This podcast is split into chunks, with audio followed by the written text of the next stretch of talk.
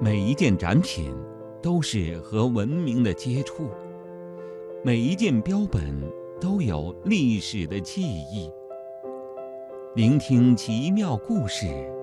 探寻奇迹的发生。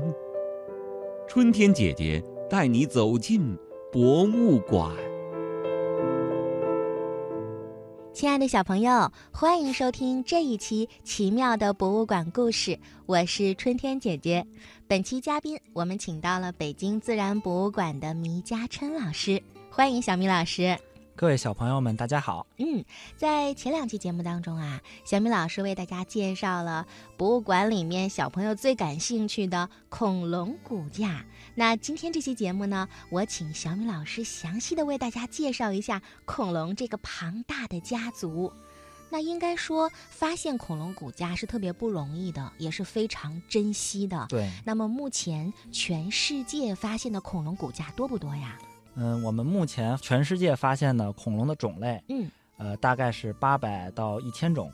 但是这个数字呢，经常会发生改变，嗯，因为我们发现的化石很多都是残破不全的哦，啊。科学家可能刚发现的时候，觉得这是一种新的恐龙，嗯好，我命名，然后把它记录在案。但是经过后来的科学家又发现了类似的化石，把它补全之后，发现它可能是我们之前发现过的恐龙。哦，所以那就要把这个数量把它再减下来。嗯，所以这个数量呢，呃，有增有减，只嗯能给大家说一个大概的一个数量。嗯，那上一期呢，我曾经问过米老师，因为小朋友们他们眼中的恐龙可以说是嗯特别神奇的，所以有的孩子会说有会飞的，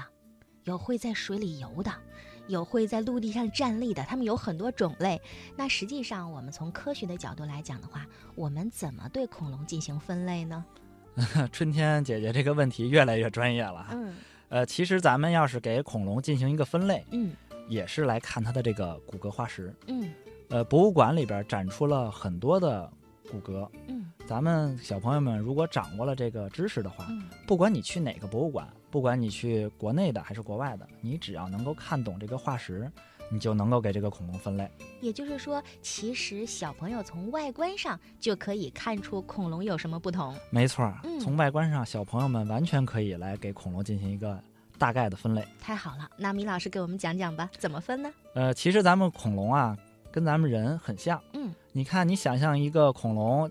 在你面前，它一定是一端是头，嗯一端是尾。嗯，那好，你找到它的头，那头里边是什么啊？就是头骨，对不对？对，头下面连着的呢是脖颈、哦对，脖子是颈椎，嗯，如颈椎再往后面走是后背。对，对不？对？如果你想恐龙不好想象，你想想你自己，你的后背再往下走是哪儿了？是我们的屁股。对， 就是屁股。所以你要是去博物馆看恐龙的骨骼化石，嗯你首先要看的就是恐龙大概屁股这个位置，或者说是它臀身体部中间嗯腰部这个位置嗯。嗯你会发现在这个恐龙的腰部有三块骨头特别重要嗯啊，这三块骨头咱们合起来给起了个名字，叫做腰带骨。腰带骨。对，哦就是咱们平时记这个腰腰带带这两个字啊哦，腰带骨。嗯具体怎么看？找到恐龙的这个腰带骨之后，你会发现有两块骨头是夹在恐龙两条后腿中间的。嗯其中，如果你看这两块骨头是八字形嗯，啊，是一个八字形，那它就是蜥臀目的恐龙。蜥臀目。嗯，嗯，如果不是这个八字形，那它就是鸟臀目的恐龙。鸟臀目其实嗯、呃和飞不飞没关系，对，嗯，只是从这个骨骼当中我们会看到，其实第一开始我走进展厅的时候，我以为会分成就是四肢全站立的，还是两只站立的，我可能第一开始是这样分类的，但其实不是，是不是？其实不是。嗯，那就小朋友需要找到腰带骨这个位置，对看是八字还是不是八字来区分这两款，一个叫做蜥臀目、蜥臀目，一个叫做鸟臀目，鸟臀目啊，记住了。那么，其实对于很多小嗯朋友来说，他们经常会听到这样的名字，说这个恐龙是蜥脚类。嗯，通过脚也可以分类吗？这个蜥脚类不是说它的脚，嗯而是在我们刚才说的蜥臀目跟鸟臀目的基础上，嗯又给这些恐龙再细再分一次些，分对，类再细哦分一下、啊啊。实际上，这种分类方式也很简单。嗯，咱们首先来看啊，如果你判断一个恐龙，它的这个腰带骨是八字形，嗯，那它是西臀目的西臀恐龙。目，好，西臀目其实可以再分为两种，嗯第一种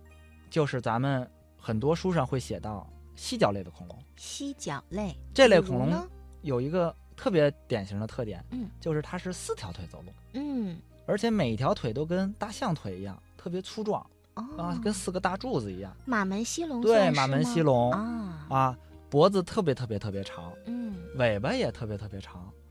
如果你看这个展厅的介绍牌上，上面写着什么什么什么龙，体长十几米到几十米的，不同种类的都有；嗯体重十几吨到几十吨的。嗯凡是咱们看到这种四条腿走路、长脖子、长尾巴、特别特别长、特别特别重嗯，这类恐龙，都是犀犀角类的。犀角类的，像我们展厅的马门犀龙、马门溪龙，呃，阿根廷龙啊，嗯呃，雷龙，凡是这样的都是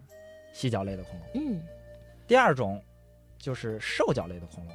兽野兽的兽，野兽的兽，嗯所以兽脚类的恐龙实际上是咱们小朋友特别喜欢的一类恐龙。霸王龙吗？没错儿，哦，霸王龙就是属于兽脚类恐龙，嗯所以兽脚类恐龙的特点也很典型，它们都有特别锋利的牙齿，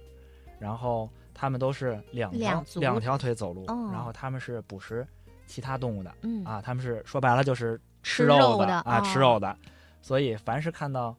是这样的恐龙，都是兽脚类的恐龙。嗯可能霸王龙咱们很喜欢，因为它体型很庞大，嗯呃，很威武，很厉害。但实际上，兽脚类恐龙里边儿，大的像霸王龙十几米的，小的像四鸟龙可能才呃六十厘米，哦都有，有这么大有小，小，对，有大嗯有小。但只要它是两条腿走路，捕食其他动物，即使它捕食的是一些昆虫嗯，啊，它也是兽脚类的恐龙，明白了。这两类呢都是西臀蜥目臀的，目的。那鸟臀目呢？鸟臀目要比蜥臀目分类要稍微多一点，嗯但是呢，鸟臀目的恐龙都特别有特点。嗯，首先，咱们来看鸟臀目里边儿第一类叫做鸟脚类的恐龙，鸟脚类，跟刚才嗯的兽脚类是对应的。嗯，咱们说兽脚类恐龙是两条腿走路吃肉的，对。那鸟脚类的恐龙是两条腿走路，它就不吃肉，吃素食，吃素食的、啊啊。，比如说咱们常见的像鸭嘴龙、嗯，鸭嘴龙类的、肿头龙类的，嗯都属于鸟脚类的恐龙。鸟脚两类条腿，走路、吃素的。嗯再下一类呢，就是剑龙类。呃我一提剑龙类，可能很多小朋友脑海已经浮现出它的样子了嗯。对，有一它个身上有很多背板，，对，后背有嗯很多背板，嗯脑袋小小的，在尾巴上有很多的尖刺，嗯所以所有的剑龙类恐龙都是大概这个样子。可能它的背板有的大，有的小，有的多，有的少，嗯但是尾巴上都是长尾刺的。嗯啊，这是剑龙类恐龙。我相信所有小朋友去博物馆里看剑龙类的恐龙的化石都不会弄错。嗯再下一类叫做角龙类的恐龙。嗯，那角龙类一听这个名字，它一定是头上长角，对头上，长角的。嗯咱们最喜欢的就是跟霸王龙经常对峙的就是三角龙，是，对。所以角龙类的恐龙头上都长角，嗯但是唯独有两种角龙它是不长角的，嗯，一什么个呢是鹦鹉嘴龙，嗯一个是圆角龙。啊哦，这两种角龙类比较原始，它这个嗯角还没有长出来、嗯啊，所以只有这两种角龙类不长角，其他的角龙都是长角的。嗯最后一个呢，就是甲龙类。嗯，一说甲龙类，肯定大家一下又想到它是什么样儿，比较矮小，后背上披着很铠厚的甲铠的甲，嗯尾巴上有一个大大的鼓槌是，啊，所以咱们这样一一分的话，实际上很多种的恐龙，咱们可以把它简单的分为呀，一共是七种，也就是说，西臀目有两种，鸟臀目有五种，对，构成了我们所有恐龙当中的分类的这个特点。也有一些哦书上会说鸟臀类是四种，嗯，它是把鸟脚类又嗯细分为鸭嘴龙类跟肿头龙类了、哦啊，在这儿咱们明白合着了说也是可以的。啊明白了，明白了。那我们米老师一介绍以后，我相信小朋友下次参观的时候，心里面就真的知道了，因为从外观骨骼就可以很好的区分出来，到底恐龙属于哪一类，对是吧？嗯，它们是不是可以这么说，就是同样类型的恐龙，它们之间是有比较亲密的这种亲缘关系的？呃，如果要是从骨骼外形来说，嗯我刚才说的这个分类的方法是根据它的骨骼的形态，嗯就是说看它们长得像不像，嗯像的咱们划成一类。嗯，但实际上，如果要是从现在科学研究来说，嗯它们之间并不是，它是一类恐龙，它的嗯亲缘关系就更近。嗯，那请问一下，这个鸟臀目还有蜥臀目，嗯、咱们从数量来讲的话，哪个数量最庞大呢？那一定是鸟臀目的鸟臀目，因为它是嗯直视性的动物，嗯，跟咱们今天自然界的现生的动物一样。你看，非洲草原上的狮子的数量是远远要小于像牛羚羚羊啊啊、羚羊啊、其他这嗯些直视性动物的数量的。嗯，应该说吃植物的恐龙也是占据了恐龙当中一个非常重要的位置。相当重要。嗯，相当重要。好的，那通过今天小米老师给我们的介绍呢，相信小朋友对恐龙的分类有所了解了。那上一期啊，我们还提到了这个恐龙的命名，也有小朋友给我们写信说，这恐龙的命名，我觉得除了一些什么什么氏啊什么的呃恐龙之外，也会有一些特别好玩的名字，比如说呃什么窃蛋龙啊，嗯，啊，那请问小米老师，在我们自然博物馆当中，就是古爬行动物展厅里面，我们放置了哪些恐龙是属于你刚才说的这些类别的？有没有一些比较好玩名字的恐龙呢？可以观看。呃，一般来说，我们说给恐龙命名之后，它的名字就不能再更改了嗯啊。但是切蛋龙可能是经常会被人们提起的一个话题，嗯，因为听名字都会认为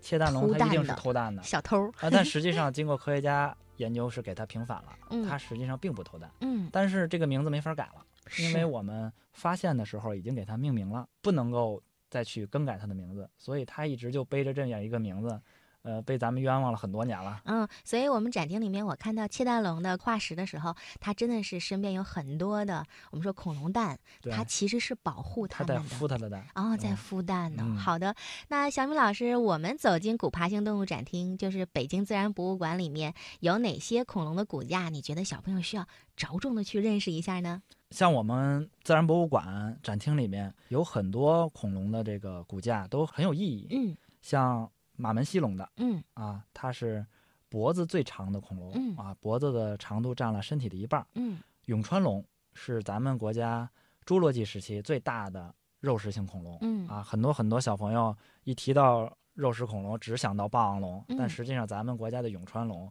个头儿也不比它小多少。嗯啊，还有像巴克龙，嗯呃，沱江龙，沱嗯江龙就是刚才咱们说到的剑龙类龙，哎，剑嗯龙类，还有圆角龙啊、驰龙，嗯呃，都是我们展我们馆展厅里边儿，呃，很好的一些恐龙的标本。嗯，都很珍贵。那小朋友们以后去北京自然博物馆参观的时候，相信呢你们也就可以按照今天我们讲的这些知识去分辨恐龙了。也希望你在参观的时候，能像米老师所说的那样，认真的观察，了解更多恐龙的知识。